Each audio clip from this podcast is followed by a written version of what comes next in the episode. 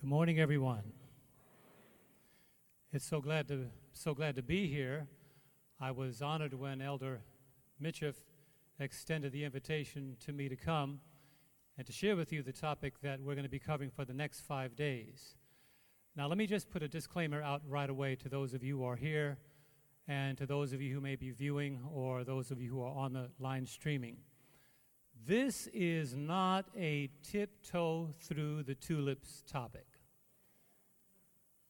I want to pray. I know that they've prayed, but I want to pray before we go into the topic, because what I'm going to be presenting over the next 5 days is a topic that you may not be confronted by, but your children, your grandchildren, the children in our schools, the children in our churches.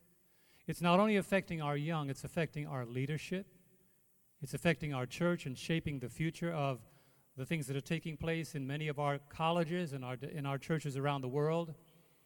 And everywhere that the Lord has allowed my wife and I to go to present this topic has created not only an increase in knowledge, but it has also affected change. And so over the next 5 days, the topic unclean spirits is a topic that you must be prayed up in order to walk through the doors. When I was first introduced to this topic, about 10 years ago, a little less than 10 years ago, I decided to do my own homework, my own study, my own research.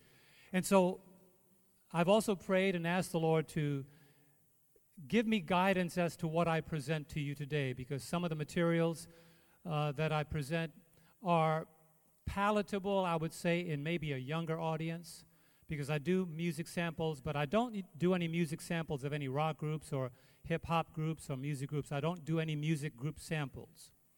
But we're going to be covering some videos of testimony of those who are in the industry.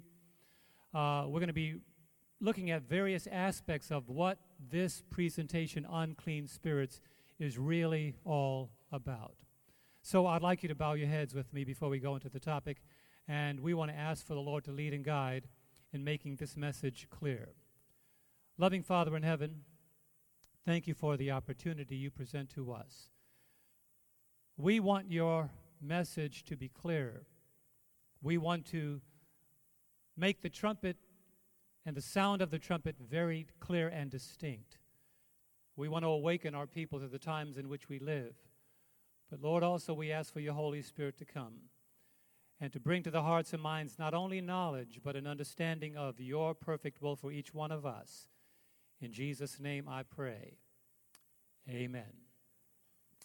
Now, most of the time I'm going to be on the screen. I know that if the cameramen want to go back and forth, this is a very screen-intensive presentation. So I'm going to ask those who are in charge of the video I want me to be less on the screen, because the screen is what you want to look at and what you want to get the information from. So I'm looking at the screen in the house right now.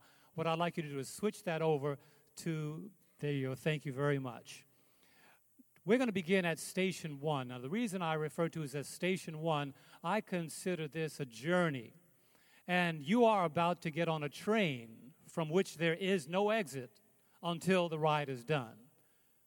We're going to be traveling for 5 days together. And the key scripture for our presentation, I'd like you to read it with me. It's from Revelation chapter 16, verse 13 and 14. Let's read that together if you can see that. Are you ready? Here we go. And I saw three unclean spirits like frogs coming out of the mouth of the dragon, out of the mouth of the beast, and out of the mouth of the false prophet. For they are the spirits of demons performing signs, which go out to the kings of the earth and of the whole world to gather them to the battle of that great day of God Almighty. As we sit here this morning, the first presentation in the series of five is It Did Not Come From God. Now, many of you are probably unaware of what's taking place on the iPhones, the Android devices, the laptops, the iPads, the Kindles, whatever kind of electronic device is being used today by your young people. You may not be aware of what's being fed into their minds through the media on a constant basis. But I've seen, not only as an individual that has done research, but at one time I was involved in this kind of industry myself. So having been there, having been a disc jockey, having been involved in the nightlife of New York City and clubs and playing music when I played guitar and seeing the impact on the world, we live in quite a different world than our young people. Can you say amen? And so our world today, as we think of the reality that we're coming toward the end, we must keep also in mind that there is a mission. Heaven has a mission. Consider the mission of heaven. The mission of heaven is carried on by what I might refer to as the true Godhead, the Father, the Son, and the Holy Spirit. But there is another mission that is taking place in our world because we are in a constant battle between light and darkness, truth and error, Satan and Christ. We are all involved in the great controversy. And as we get closer to the end, we know that the controversy is going to intensify because the devil knows that he has but a short time. So the Bible talks about the mission of Satan. Also consider the hierarchy of worship. There was a claim that Lucifer made that is being fulfilled in startling detail in our world today. We find these words in the book of Isaiah chapter 14, verse 14. He said these words as he began his mission. At the outset of the great controversy, Satan made this statement. He said, I will ascend above the heights of the clouds. Together, I will be like the Most High. Let's look at the false Godhead. The false Godhead. There's the Father, Son, and Holy Spirit. But there's a false Godhead. You find at the top the dragon, then the bottom left the beast, and the bottom right the false prophets. Now, most of our theology focuses on the beast, the mark of the beast, the four beasts of Daniel, the beast of Revelation. And then we also talk about apostate Protestantism. We talk about the false prophets. Many false prophets and false Christs will arise. But I noticed a number of years ago, which also led me to dive into this topic, is we talked very little about spiritualism. And spiritualism is an arm that is diluting worship in a way that will startle you unless you paused and saw the impact on Christianity around our world. But it's not only affecting Christianity, it's affecting society. It's affecting society at the deepest level. And what I'm going to talk about today is not just an attack on the church, but it is attacks on every system in our world that supports morality to some degree. And it comes with a global warning. Here's the global warning from the book of Revelation chapter 12 and verse 12. The Bible says, woe to thee, inhabitants of the earth and the sea, for the devil has come down to you having, together, great wrath, because he knows that he has a what? Short time. When I graduated from high school, I won't tell you what year that was. I'm still young. Can I get an amen? When I graduated from high school, and there's some of you that go back beyond the late 70s. Maybe some of you graduated in the 60s and the 50s and the 40s and the 30s. I take my hat off to you if somebody graduated from high school in the 20s and you're here this morning. But whenever you graduated, you can see there is a progression in our world.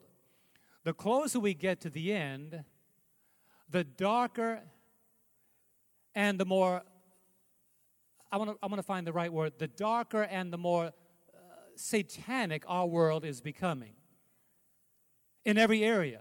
In entertainment, there were times when I was growing up that there was no need to put a disclaimer on a television program before it began. Those of you that remember the Honeymooners or Ozzie and Harriet, I'm going way back, way before my time.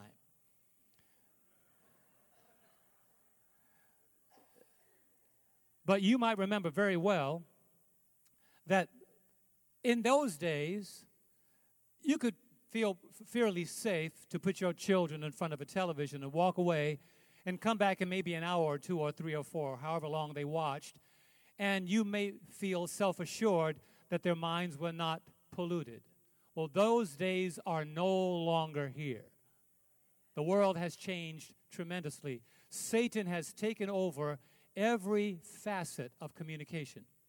Here's what Ellen White says about that. And my brother, bring me up just a little bit because I can't really hear myself up here. I don't want to talk too hard. But listen to what Ellen White says in the book Darkness Before Dawn, page 23. Very powerful quotation. She says, Satan has long been preparing for his final effort to deceive the world. Do you believe that we're living in the days of his final effort? Of course we are. But notice what she says. Little by little, he has prepared the way for his masterpiece of deception in the development of spiritualism. He has not yet reached the full accomplishment of his design. That's when Ellen White wrote this. But, she says, it will be reached in the last remnant of time. I believe with conviction we're living in the last remnant of time. And so, based on what she says, he is light years ahead of us in accomplishing, as she says, the development of spiritualism, the full accomplishment of his design. If you had 6,000 years to live, can you imagine what kind of rock music the Rolling Stones could produce if they were around for 6,000 years? Can you imagine how dark and how demonic entertainment can be if movie producers live for 300, 400, 500, 600 years? Can you imagine how scary movies would be if people that produce demonic movies had 300 or 400 years to develop their art and make it darker and darker and darker? Well, that's the kind of world we're living in, because even though people may not live that long, Satan has been around since the very beginning of the great controversy. That's why the Apostle Peter tells us these words in 1 Peter 5 and verse 8. Be sober. Say that with me. What else? Be sober. That means be awake. Much of what happens in our world today happens because we're not awake. Be sober. Be vigilant, because your adversary, the devil, walks about like a roaring lion, seeking whom he may devour. I've learned something about the way that lions work. When a lion roars, you hear the roaring in this direction, but you run in the opposite direction, and I learned that the one that often roars, the lion that roars, is often the male lion. When you run in the opposite direction, away from the male lion, the female lion is waiting to collect groceries. So while you're running from the sound, there's a lion on the other end, a roaring lion seeking whom he may devour. Satan has surrounded us. And in this presentation, you'll also discover that we are confronted by two forces, light and darkness, good and evil, very much alive in our world today. But Satan has an approach that he has developed since the very beginning of time. Since the Garden of Eden, he has developed an approach that is far more advanced and far more refined as we live in the time of the end. I'm laying foundation with Scripture because I believe it's important that when we lay foundation on God's Word, we have a sure foundation. Can you say amen to that? Genesis chapter 3, verse 1. Consider the Garden of Eden. Now the serpent was more subtle than any beast of the field which the Lord God had made. If he was subtle in the very beginning, imagine how subtle he is today. Knowing he has but a short time, if he was subtle, he's far more subtle in the last days. What you'll also discover in this presentation is that we are the pawns in the battle for the mind. Listen to the words of the Apostle Paul in the book of Ephesians chapter 6 and verse 12. He says, "For we wrestle not against what? Flesh and blood, but against principalities, against powers, against the rulers of the darkness of this world, against spiritual wickedness in what? In high places." Let me pause and say something here that I want to be very clear. I'm going to try my best not to cut corners. What we're facing today is not just in the music industry. It's in politics. It's in the courts. It's in religion. And there are things that I just discovered again this week that when it says principalities and powers, it means the local principalities. It means principalities that run the government in either your local community or your state. And the organization I'm going to talk about today is all over the world. So what's happening around us is not something that's coincidental, and it's not just entertainment, it's not just music, it's not just a song. It's being put together with clever distinction, like a person putting a pattern together to design a suit. It's even more exact than that. It's on every level, because Satan is intellectual. He doesn't begin, and a lot of times we hear the music and we say, well, that's trash, that's gutter music. It may be gutter music to you, but it's designed to reach people at every level. And I got an email just recently from somebody, and they said to me, and I'm kind of jumping ahead of the curve here, but just to make a point. And they mentioned a particular genre of music, and they said to me, is it okay to listen to this kind of music? And I'll reveal that later on. And my response was, when your heart is converted, you won't really ask the question, is it okay to listen to that kind of music or this kind of music? The Spirit of God will convict you. Can you say amen to that? So when you say, well, is it okay to listen to this or that, it's indicating that there's somehow, you want to kind of get as close as you can to the edge without going over and still feel that you're on a safe platform, a safe foundation, but we cannot be that way today. Now, seeing that Satan has principalities and powers and rulers of the darkness of this world, and spiritual wickedness in high places. The question is, how will Satan communicate his message to the world?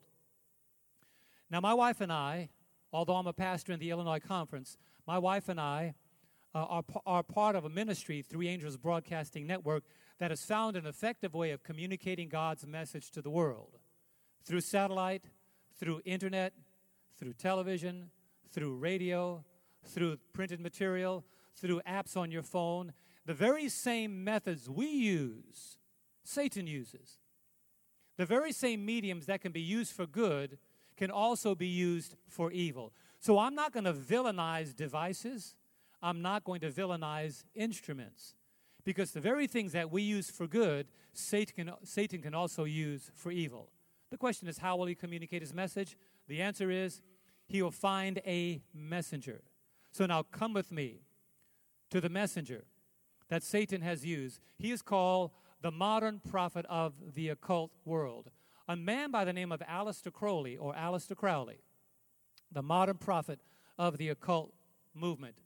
Occult means hidden or eclipsed. In other words, unless your mind is conditioned to understand what's around you, let me give you an example. If you were in a religious setting, or you are surrounded by people from different denominations, and somebody mentioned the phrase, the judgment hour message. How many people will understand that term in that congregation? How many will understand that? How many? People that are Adventists will understand the judgment hour message. But if you are not a part of a particular denomination, you wouldn't understand the terminology. This world is developed on a system that's hidden until your eyes are trained to see it. When I was doing the series, Unclean Spirits, my sister-in-law lived in Orlando, Florida. She still lives there today. But she said until some of the things that were revealed in the series were talked about, and she saw it for herself, she had her granddaughter sitting in front of a television, watching things on television that she did not understand the implications of until she watched the series Unclean Spirits, and then she saw it very, very clearly. In other words, let me use an example that we could understand. When you're Adventist and you use terms to people of other denominations that are not Adventist terms, they have no idea what you're talking about. But when they become Adventist, all of a sudden their eyes are opened. In the very same way, you're going to see when this series is done over the next 5 days, you're going to be able to see in a way that you have not been able to see before. Some of you, when you were young, have you ever played the game red car, blue car, white car? Does anybody know what that is? When you sit in the back seat of a car and you're not driving and there are two children, they say, let's look for all the red cars. Anybody know what I'm talking about? And then all of a sudden, while the dad or mom is driving, you'll be amazed how many red cars there really are. But the reason why you didn't notice them before is you did not say, let's look for the red cars. But the moment you said, let's look for the red cars, all of a sudden there are red cars everywhere. Or there are yellow cars everywhere. Aleister Crowley was a man that chose to be a modern prophet of spiritualism. Let's give you a little bit about him. Aleister Crowley was born as Edward Alexander Crowley, 1875 to 1947. He was born as a son to a Christian family. His father was a Plymouth Brethren preacher. He traveled not as a full-time pastor, but he traveled and spoke from location to location. And Aleister was the young boy in the family circle every day. And when his father would read certain portions of the Scripture, Aleister, according to the historians and according to those who followed his life story, Aleister was that young boy that when there was a story read in the Bible, he would tend to take the side of the bad guy. For example, if the story was about Cain and Abel, he would take the side of Cain. If the story was about murder or violence, he would take the approach towards murder or violence. And then as he grew, he became involved in something called Western esotericism. Say that with me, esotericism. It's not a common word, but what is that? He was also a young man who had become so evil, his mother, and I say this again, his mother named him the Beast. His mother. He became so dark and so evil. When his father passed away, Aleister began to study things like black magic, white magic.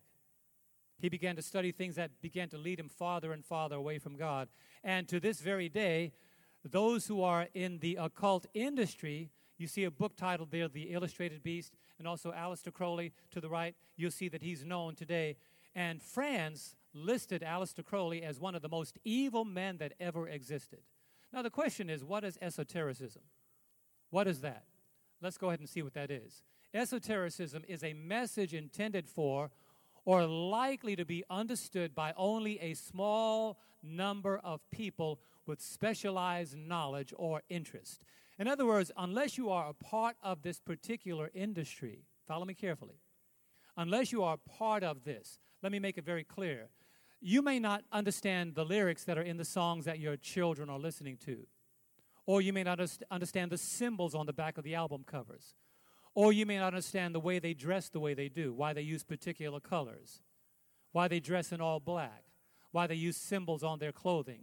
But it's a message and a language that they learn so that when their friends see it or when they hear it in society, they connect one with the other. And so in this esoteric world, it's a language that's localized only among a small group of individuals. And they learn the language and they communicate it one to the other. Esoteric also means that you use terms that are only understood by people in your circle. Like if we use Millerite or atonement or justification or premillennialism or sanctuary message or veggie meat, as though there is such a thing. But if we say that, only people that are Adventists understand what that means. Veggie meat.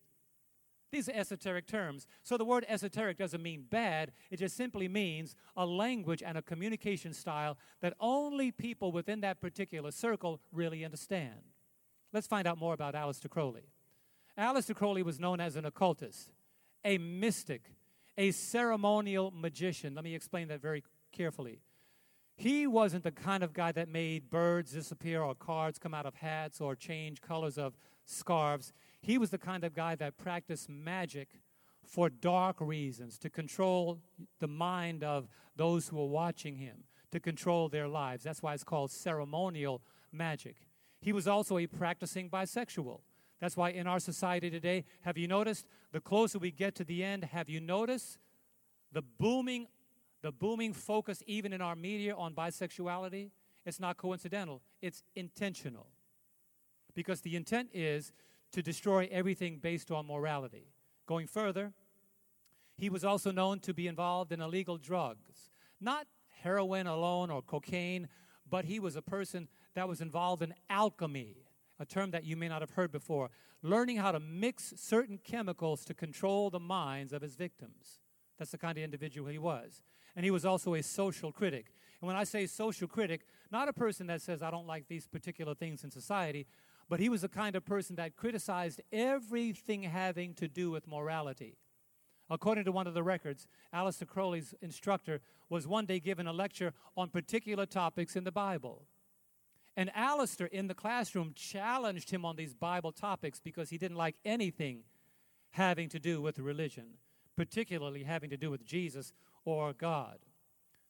Here's a statement Aleister made. He says, I was not content to just believe in Satan. I wanted to be his chief of staff. Now, I want you to understand that just for a brief moment. This is the man who has written the books that the entertainment, the music, the video game industry, the hip-hop, rock.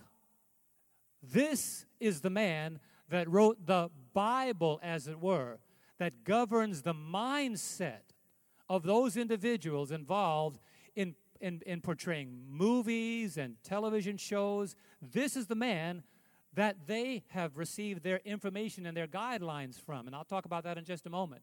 But can you imagine? Here's a quote just to give you an idea of how dark he was. Aleister Crowley said, one would go mad if one took the Bible seriously, but to take it seriously, one must already be mad. That's the attitude he had toward the Bible.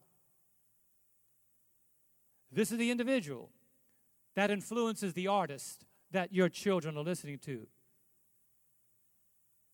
He also said, the key of joy is disobedience. That was his attitude. So when your children, when you can't get your children to smile, have you seen the attitude in some society today? They believe that the more serious and the more stoic you could look, the more cool you are. It's like that hard exterior. It's like smiling is some kind of a sin. It's the mindset.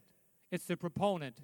It's the communication. It's the teaching style. If you can communicate this hard, dark exterior, somehow you're cool and accepted in society and stronger and more accepted into the circles of those who you're running with today. That's the kind of mindset. Listen to the commentary, those who did a study on Aleister Crowley's life. Now, there's a long reference, but listen to the content of the reference. Most of Crowley's adult life was dedicated to indulging in everything he believed God would hate. Performing sex magic, taking heroin, opium, hashish, peyote and cocaine, invoking spirits, and even once offered himself to the Russian authorities to help destroy Christianity. And I'm glad you're listening. That's the kind of individual who is shaping organizations in every state and in every city. I thought that Thompsonville, my wife and I, we live in West Frankfort, Thompsonville, where 3ABN is. I thought that Thompsonville was an exception to the rule until I was driving into town, and the very symbol that's associated with their organization, I saw it on the billboard that kind of welcomed you to our town. And I thought, even here, even in the state of Illinois? And I was in Australia not too long ago. I thought, well, Australia's a long way away. Surely they would not be affected by the influence of Aleister Crowley very much. They have strong organizations in Sydney, Brisbane, Melbourne, Perth. They're all over Australia. I was in South Africa. I was in Nairobi, Kenya, and I was shocked to see, even in Nairobi, Kenya, the occult world has established itself there, and I'll talk about that organization, and I'll share with you. And I found out, since I've been here, there's one in Michigan. There's several in Michigan. They're everywhere. Why? Because they want to challenge morality and Christianity in every community and at every level, and they are involved in the police. They're involved in the local law enforcement. They're involved in judges. They're involved in people in high places, not just entertainment, not just television, not just music. Let's go on. How did Aleister get to the place where he was? In 1904, he had an Egyptian encounter. Aleister Crowley, when he got married, he and his wife went to Egypt to Cairo, Egypt. Now, why Cairo, Egypt? If you study in the Bible, you find that Cairo, Egypt, its history is very occult-based, very satanic-based. It's pointed out in the Bible. The people of God, where did he free them from? Where? Showing you that the influences that shape the mindset of the children of God were their bondage in Egypt. Now, in a spiritual sense, today, the very thing that affected the people of God in the Old Testament is revived today to affect the people of God in the last days. That's where Aleister Crowley learned many of the things that he uses today. Now, I'm just laying foundation, but in just a moment, we're going to break it open, but I have to lay the foundation. In 1904, when Aleister Crowley got married, he and his wife went to Cairo, Egypt, and while they were there, his wife kept saying to him, and by this time, he was deeply involved in masonry. He was a mason. He was involved in black magic, white magic. He was studying deeply the occult. And they had a two-room hotel room. And his wife would say, on a few occasions while they were there for a little more than 2 weeks, she would say to him, Aleister, they're trying to contact you. And he would say, who? She'd say, they are. And he would say, who? And she would mention, who? And he said, well, would you show me? So they went to the local museum in Cairo. And she could not communicate as well as he did, but she said, they told me what to look for in the Cairo Museum to let you know who's trying to communicate with you. So she led him to the Cairo Museum, right to an artifact, right to a statue that identified the very God that was trying to communicate with Aleister through spirits. Listen to his testimony. Here it is. It was on the 8th of April, 1904, that Crowley first heard a voice talking to him. I was claimed to be a messenger from the god Hor-par-Krat, meaning Horus, the child of Isis and Osiris. These are Egyptian gods. Crowley wrote down everything the voice told him over the course of the next 3 days and subsequently titled it Liber AL vel Legis. This is what he gave the title to. And here you have a picture of the book. This is the Liber AL vel Legis, or the Book of the Law. This is the Bible of the occult world. Now, let me say something. Don't go buy one.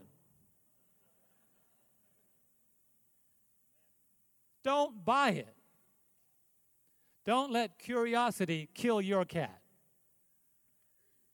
In my research, I was able to gain access to a copy of it. And at the very beginning of it, and please, you know, when we say don't, what happens to human nature? We say don't, and they tend to want to do that. In the very beginning, when I looked at that, in the very beginning of this book, called Liber AL vel Legis, in Latin, the Book of the Law, was the phrase, do not read the content. Because contained within are forces that are beyond your control. Now, in the very same way, and I want you to see how it parallels Christianity, because when we read the Bible, who do we pray? What do we pray when we open the Word of God? We say, Lord, send your Holy Spirit to open my mind, to quicken my understanding, to communicate to me clearly what is in there. Lord, make it clear to me, send your Holy Spirit that I might understand what's in your holy word. In the very same way, the occult world has taken Christian principles and twisted them to the opposite. So they don't pray for the Holy Spirit. They say, send your evil spirit to open my eyes and to help me understand what's communicated in this. So what I did, I didn't read it. Can I get an amen? But I learned just enough out of those who wrote about Aleister Crowley. I didn't want to expose myself, praise the Lord. I did not want to expose myself in curiosity. I didn't want to be like Eve going to the tree of the knowledge of good and evil just for the purpose of communicating to you. You don't have to go into darkness to know that it's darkness. But what you learn, you got to communicate it. Let me go further. This book was dedicated in Cairo between noon and 1 p.m. In other words, 3 hours every day is when Aleister Crowley wrote down what he heard. He didn't write any of it. He said he simply transcribed what this spirit told him. And he said this spirit that he didn't see his form communicated over his left shoulder. Why left? Because left is the side of the goat. Right is the side of the sheep. This book was dedicated in Cairo between noon and 1 p.m. on 3 successive days, April 8, 9, 10, in the year 1904.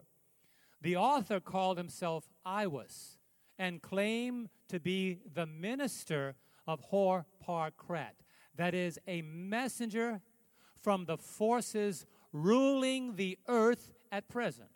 Do you believe that there are forces ruling the earth that are dark? I mean, just look around you. We live in Thompsonville, Illinois, but I'm from New York. Every time we go back to New York, and if you're from New York, don't feel bad, but every time we go back to New York, my wife and I say we can only be here for X amount of days. We want to go back to where it's quiet, to where the noise we hear are the birds in the backyard and the raccoons. Amen, somebody. I mean, not the gunshots and not people breaking into your homes, but when you go into the cities, you immediately begin to feel the forces of evil influence around you. It's hard to walk down the streets in a major city without hearing music that you don't want to hear. Am I telling the truth? Or when you go to the malls, or when you go into a restaurant, you sit down and get this. They're piping music in your mind that you don't want to listen to, but you don't have a choice. You go to the clothing stores. You go to the shoe store.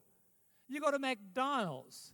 I went to my physical therapist. I had a little accident here and broke my knuckle. I went to my physical therapist a couple of days ago. She tried to break my finger all over again. They called it therapy. She said now, and they have a sign on the wall. It's H-O-P-E, hope, but it's an acronym. She said, hold on, pain ends. And she's bending my finger and I'm chewing my fingernails and grabbing the wall. But where am I going with that? Okay, here's where I'm going with that. Where am I going with that? Oh, yeah. So while she's giving me therapy, they're playing this heavy metal rock music in the background. And I said to her, honestly, that is not the kind of music that a person that's getting therapy needs to listen to. Amen? And I'm thinking, I want to relax. I'm more tense after I got here than I am now. You know what she did? She said, I'll change it for you. So she changed it to the Beatles instead. Like there was a major difference. And I thought to myself, man, and so I said to one of the people that were being trained, that's not the kind of music you want to listen to when you're getting therapy. You want your mind to be clear. You want your body to relax. But it was just so hard. And she said, would you like me to turn it off for you? I said, well, no, it's up to you. So she said, I'll at least change the channel. It's everywhere. That's the point I'm trying to make. The influence is everywhere. Kids are walking through the mall, and I've seen this happen. They could be walking perfectly fine, and they pass a music store that's playing their music, and all of a sudden they go, hey. You know what I'm talking about? Have you seen that before? They instantly go into this mode. They react to it. Why? Because the seeds have been planted there, and they've been programmed to react to the very thing that has been conditioning them. Let me go on.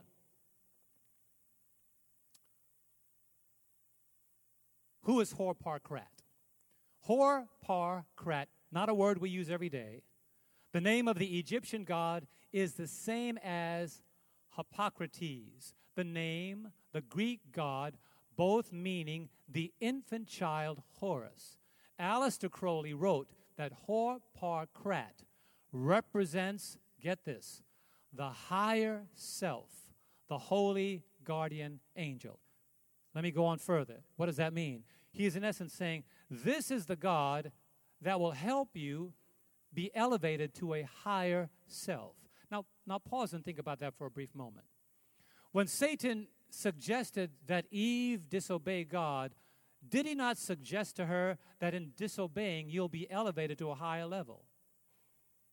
He said you'll be like God, knowing good and evil, failing to realize that in obedience is the only way that we can be elevated, that is the only way that we can be in a God-like relationship is to be obedient. But he suggested that by seeking a higher level than God intended for you to have is where you have a higher self, a holy guardian angel. And you'll find out more about that in a moment. Let me go on further. Now, what's the purpose of this? Here's the reference. Accomplishing the will. It should never be forgotten for a single moment that the central and essential work of the magician is the attainment of the knowledge and conversation of the holy guardian angel. I'll explain this in just a moment. Once he has achieved this, he must, of course, be left entirely in the hand of that angel, who can be invariably and inevitably relied upon to lead him to the further greater step, crossing the abyss, and the attainment of the grade of master of the temple. Now, since this is completely foreign to you, let me break it down. When you come to Jesus, is it the aim of heaven to make you better than you were when you came to Christ? Yes or no? And who helps you do that? The Holy Spirit, the Word of God. The more you study God's Word, the stronger you become in your attainment of being living in the image of Christ. In the very same way, in the occult world, the more you study that which is dark, the more able and qualified you become to be what they call the master of the temple. And this means when you and I said this to somebody the other day, I said to them, until you cross over into the kingdom of light, there are certain things you'll never understand. Am I right? Didn't Jesus say that to Nicodemus? Unless a man is born again, he cannot see. He cannot enter. So when you're born again, they even use these terms in the occult world. When you're born again spiritually, there are things you understand then that you could not understand prior to that. Am I right? In the very same way, because the occult world is simply Christianity in reverse. Light is darkness in reverse. Darkness is light in reverse. It's simply that simple. But in the occult world, they take everything that's based first on God and they twist it to accomplish an opposite purpose. So what they do is you pray this guardian angel, because each of us has an angel. I think my angel is going to have gray hair when I get to heaven. But we all have angels. Am I right? Do you believe that? Didn't the Bible say the angel of the Lord encampeth round about those who fear him and do what? So we have angels. Ellen White says, in this world we have an angel on our right and an angel on our left. Thank God for two angels. But in the occult world, there are evil angels. And their purpose is to guide you to the accomplishment of a darker purpose. So let me boil it back down. When you expose yourself to the principles, to the music, to the lifestyle, to the entertainment, it awakens in you a desire to go deeper and darker. And let me even go another step. It awakens within you a thirst for something that is louder, more driving. And if you'll discover today, one of the transitions that we're going through in our church is our music is changing. Have you noticed that? Now, do you think that's coincidental? No.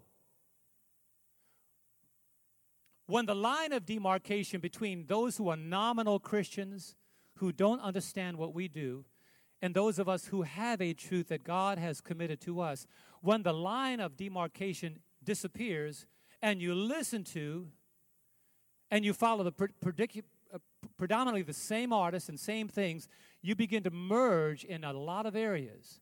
And all of a sudden, that which begins to become less significant is the truth, and what becomes more significant is just entertainment and lifestyle and feeling. And that's the direction that is often taken when a person crosses over and minimize the thing that should be maximized and maximize the thing that should be minimized. Now, we talked about how that happens. But now here's the question. Here's the question. The abyss. What is the abyss? The abyss is the place where evil spirits abide. In other words, it's that evil curtain that God maintains a separation between us and the prince of darkness. And I say amen to that. Now, let me tell you why. If Satan had complete control, he would destroy us in an instant. But praise the Lord, when you step into a relationship with Jesus, he surrounds us with holy protection. But when those who walk away from Christ, step away, they're surrounded by a different spirit altogether. And the question will be, if the desire of Christ is to accomplish a heavenly will, the desire of Satan is to accomplish an earthly will. If the desire of heaven is to be more like Jesus, the desire of Satan is to be more like him. But now the question is, he has a prophet. The other question is, how will Satan's messengers spread the message? Here's the answer. Now look at this text. Let's read this together. Matthew 28, verse 19. Together? Here we go. Go therefore and what? Make disciples of how many nations? All nations. Now, that's the claim, that's the proclamation of Jesus. Am I right?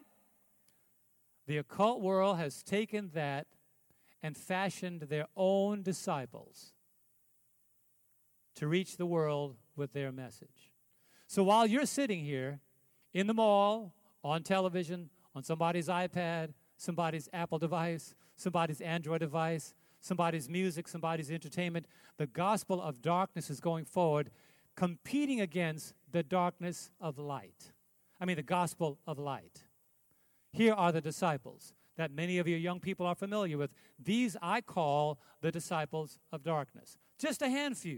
But these are what I might refer to as those who are in this upper echelon. Names that your grandchildren or some of your children or some of you may have heard before. People like Beyoncé and Jay-Z and Lady Gaga, Kanye West, Adele, Taylor Swift, Nicki Minaj. Your young people will look at these artists and say, now, what's wrong with them? Well, I got good news and I have bad news. What's the bad news? Satan uses them as his disciples to communicate his message. Years ago, I heard the story. Have any of you ever heard the story of the Pied Piper of Hamelin? It's an old story, since most of you didn't raise your hand. Every time I do a survey, I don't really get much of a response, but I always ask anyway. But in the story of the Pied Piper of Hamelin, and this is Hamelin, Germany, Hamelin, Germany had been overrun with rats. And one of the locals suggested, they said, well, we need to find a way to get rid of all these rats in Hamelin, Germany. And so one day, someone noticed a Pied Piper who played a flute so beautifully. They noticed as he walked through the streets of Hamelin playing his flute that they noticed that rats were following him. They liked the tunes. And they inquired of him. They said, is it possible that we can hire you and pay you to get rid of all the rats in the city of Hamelin? And so he agreed to the contract. So the Pied Piper of Hamelin would go to various aspects of the community, and he would play, and then to get rid of them, he'd Pied Pipe all the way down to the waterfront, and then he would get into his boat. And because the rats enjoyed the sound of the flute, they would jump off of the pier, trying to get into his boat, and what happened? They all drowned.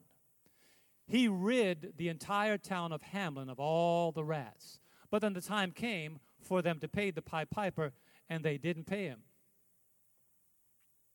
And he used his pipe to play music to lead all the children of Hamelin away from their families.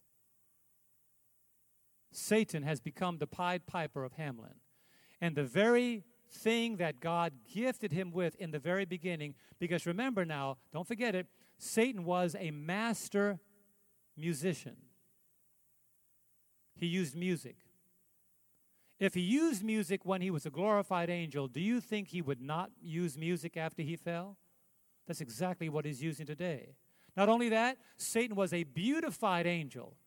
Every precious stone was his covering. If he was a glorified angel and he was beautiful, but he was corrupted by his beauty when he apostatized, he's using that very same method today to lead people away from serving and following Christ. Now, the question you might ask yourself is, what would make people want to follow something so dark? Here is what I refer to as the seductive promise.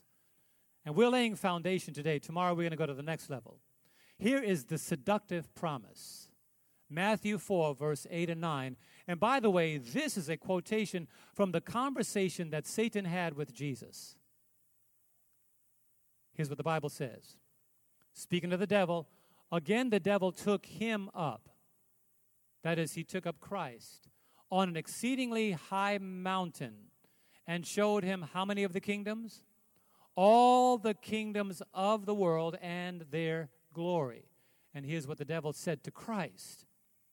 And he said to him, all these things I will give you, and look at the condition, if you'll do what? Fall down and worship me. Let me make a point that I'll reiterate from day to day. It's all about worship. Say that with me. It's all about worship. Everybody is involved in one form or the other of worship. It's not about entertainment. We say it's entertainment on the same way we say it's about church. It's about worship. It's not about music. It's about worship. It's not about offering. It's about worship. When we worship God, it affects everything in our lives. Thank you for the amen. When we are worshiping God, every aspect of our relationship is affected. When we worship Satan, every aspect, let me rephrase that, because we don't worship Satan. Can I get an amen? When they worship Satan, every aspect of their lives are affected. And this industry I'm talking about, which I'll uncover in a powerful way, this industry is very much affected by those who have made up their minds to worship the Prince of Darkness. And by the way, it would be nice if they left us alone, but it's not Satan's job to leave the church alone. But I like what the Bible says. Jesus said this, and this is why the church need to have confidence in Christ. Upon this rock I build my church, and the gates of hell, what? Shall not prevail against it. Amen, somebody. So there's nothing that the devil can do to stop the progress of the church, but he is said to those who are looking for fame and fortune and wealth and identity in the world. He said, I'll give you all of this if you fall down and worship me. The price for fame and fortune and notoriety is worship of the wrong God. So he shows them the kingdom of the world. He shows them, and this is a picture of Las Vegas. You know, Mark Anthony was from Las Vegas, so I just gave a picture of Las Vegas. He was just before me. Now, Las Vegas is not the only city. It's in Los Angeles. It's in New York. It's in Detroit. It's in Florida. It's in France. It's all over the world. It's in Edmond, Illinois, Michigan. I'm in the wrong state. It's everywhere. It's everywhere. Now, I want you to hear something because I have a few testimonies here, and if you cannot hear it, I'll play it again. But here's the point. Many exchange their souls for a temporary kingdom. The Bible says in Matthew 16:26, for what profit is it to a man if he gains how much? The whole world and loses his own soul. Or what will a man give in exchange for his soul? Now, what you're going to hear next is a testimony of someone who began as a Christian, but then transitioned into a different world altogether. Have you heard of Katy Perry? Katy Perry is the daughter of a pastor. That's how her life began. When she was a young girl, she sang Christian music. She wanted to become the Amy Grant of modern music, but it did not work out. So she, in her interview about her fame, she says, it did not work out. I wanted to become the Amy Grant of Christian music, but since it did not work out, I sold my soul to the devil. That's her own testimony. Here it is. And I included lyrics. I included the dialogue on the video so that you can hear it. Okay, that went pretty fast. Let's go back. Wow, that was pretty. Okay, I'll do it tomorrow. Whatever happened to that? Okay. Well, we are tomorrow. Amen? I'll give it to you tomorrow. Because it was working perfectly fine just a minute ago. But you'll hear it tomorrow. If you come back, you'll hear the other portion of it. She made it clear, and thank the Lord I told you a little portion of it. Let me just look at this. Let me just check this for one single moment. Is that okay? When I was 15. Okay, great. There it is. Okay, let's just go and do that. Is that it there? Okay. It's amazing how this thing works. But let's just go ahead and try it right here, and I'm going to just go ahead and click it. Let's see. Okay, well, we'll do it tomorrow. He doesn't want us. But here's the point, and I'll make this clear. I'll make sure that it works tomorrow. Is that all right? It was working perfectly fine when I tested it before you came in here. But let me make a point. When I did this series for the first time in 2008, I would be sitting at my computer typing, and I would tell my wife, I said, come and look at that. And what I type will completely change. It was not what I put on the paper. And the battle was intense. But the battle to communicate this information, God used it to deliver so many young people from this dark world. Amen, somebody? There was a 17-year-old young man. I have about 4 minutes here. There's a 17-year-old young man I did not forget that called my office. I was at the church there in Thompsonville, and he called my office, and he said, can I speak to Pastor John Lomacang? I had two videos, by the way, that worked perfectly fine before this began and just refused to work. That's not unusual. We'll try it again and make sure you get it tomorrow because you have to see it. The testimony of two individuals particularly that went into that world that began in one direction and went in another one altogether. But that's the battle that happens. So he said to me as this young man, he said, when you did your series, Unclean Spirits, and by the way, I only brought a few of them with me. This is the first series I did, 5 hours. This is the one he was talking about. He said, when you did your series, Unclean Spirits, my friends that were 15 and 16 called me, and they invited me to come over to watch the series. He said, when they called me, I was involved in the goth world. That's when they dress all in black. Have you seen the kids? Black hair, black nails, black everything. And he said, and I didn't want to hear anything about Jesus. He said, I was raised as an Adventist, but I left the church. I was in the world, rock music. My room was painted black. I was just so far away from God. But my friends insisted that I watch it. And this is the guy on the phone. He said, sir, I want to tell you, by watching this series, the Lord delivered me from that world. And he said, and now I'm listening to he said, now when I study my Bible, I can almost hear the Lord talking to me. Amen? So this is not just information. We have just about 50 of those. So people have taken these and have shared them with their family, with their youth groups. We have some people that said, I don't know where that series is because one family member took it, and when they were done, they gave it to another family member, and when they were done, they gave it to somebody else. It's amazing how God can use this information to lead somebody.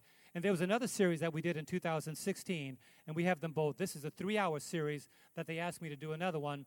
And this is what your conference president saw and listened to, and he said, I want to invite you to Michigan. I applaud him. Because I'll be very honest with you, I've tried to get into some of our schools, and they were not having it. I got a call from a dean in one of our large schools. He said, our students are being inundated by this worldly music. I'm going to try to find a way to get you here and present it. I got uninvited. And so I take my hat off to your conference president. He's so concerned about the direction of your churches. I would say get this and take it back and let your youth group see it. It's at the ABC, Unclean Spirits and Unclean Spirits Unplugged. Let them see it, and God can reach their hearts in a powerful way. Let me end with these few quotations here. Transformed through power. But you shall receive power when the Holy Spirit has come upon you, and you shall be witnesses to me in where? Jerusalem and Judea and Samaria and to the end of the earth. I'm going to make one more attempt to play a video. This is a testimony of Beyoncé, how a spirit comes upon her when she enters into her concert settings. Let's see if this works. Oh, hey, praise the Lord, it works. Many years ago, I named my alter ego Sasha, and it's something that stuck. So when I was trying to decide the title of my album, I realized it had two different sounds. One represented who I really am, and one sounded like my alter ego. So I decided to split it into two. because I feel like Sasha is a big treat for my fans. It's definitely exciting being able to have an excuse to be so over the top. And I think you definitely hear the difference. I try to keep Sasha on the stage. I absolutely keep Sasha on the stage, and now she has a last name. She's Sasha Fierce. When I performed Crazy in Love at the BET Awards, it was almost like my coming out. Sasha is my alter ego. When they meet me and they speak with me, they're expecting Sasha. I'm really kind of shy, and not really shy, but more reserved, and nothing like Sasha. She can do things that I cannot do when I'm in rehearsal. I mean, I can try, but then it just doesn't happen. I can sing notes and sing strong and do all these things that when I'm just by myself, I can't do. And I remember right before I performed, I raised my hands up, and it was kind of the first time I felt something else come into me, and I knew that was going to be my coming out night.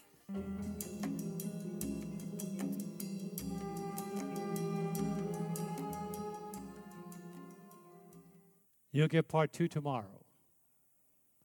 Our time is over. Our time is all done. We are just laying foundation, believe me. If there was any one of the presentations you should have missed, it was today. That's what an evangelist says. You cannot afford to miss tomorrow. If you want to get ahead of the curve, go to the ABC. You have all of this. Now, there's no way I'm going to cover this entire series in the 5 days that I have. But you'll have on here over 400 slides and detailed explanations that will lead your family and your children and your school and your youth groups at your church. Let's pray. Father in heaven, thank you, Lord, for your Holy Spirit, who wants to do in our lives that which is impossible with our human frailty.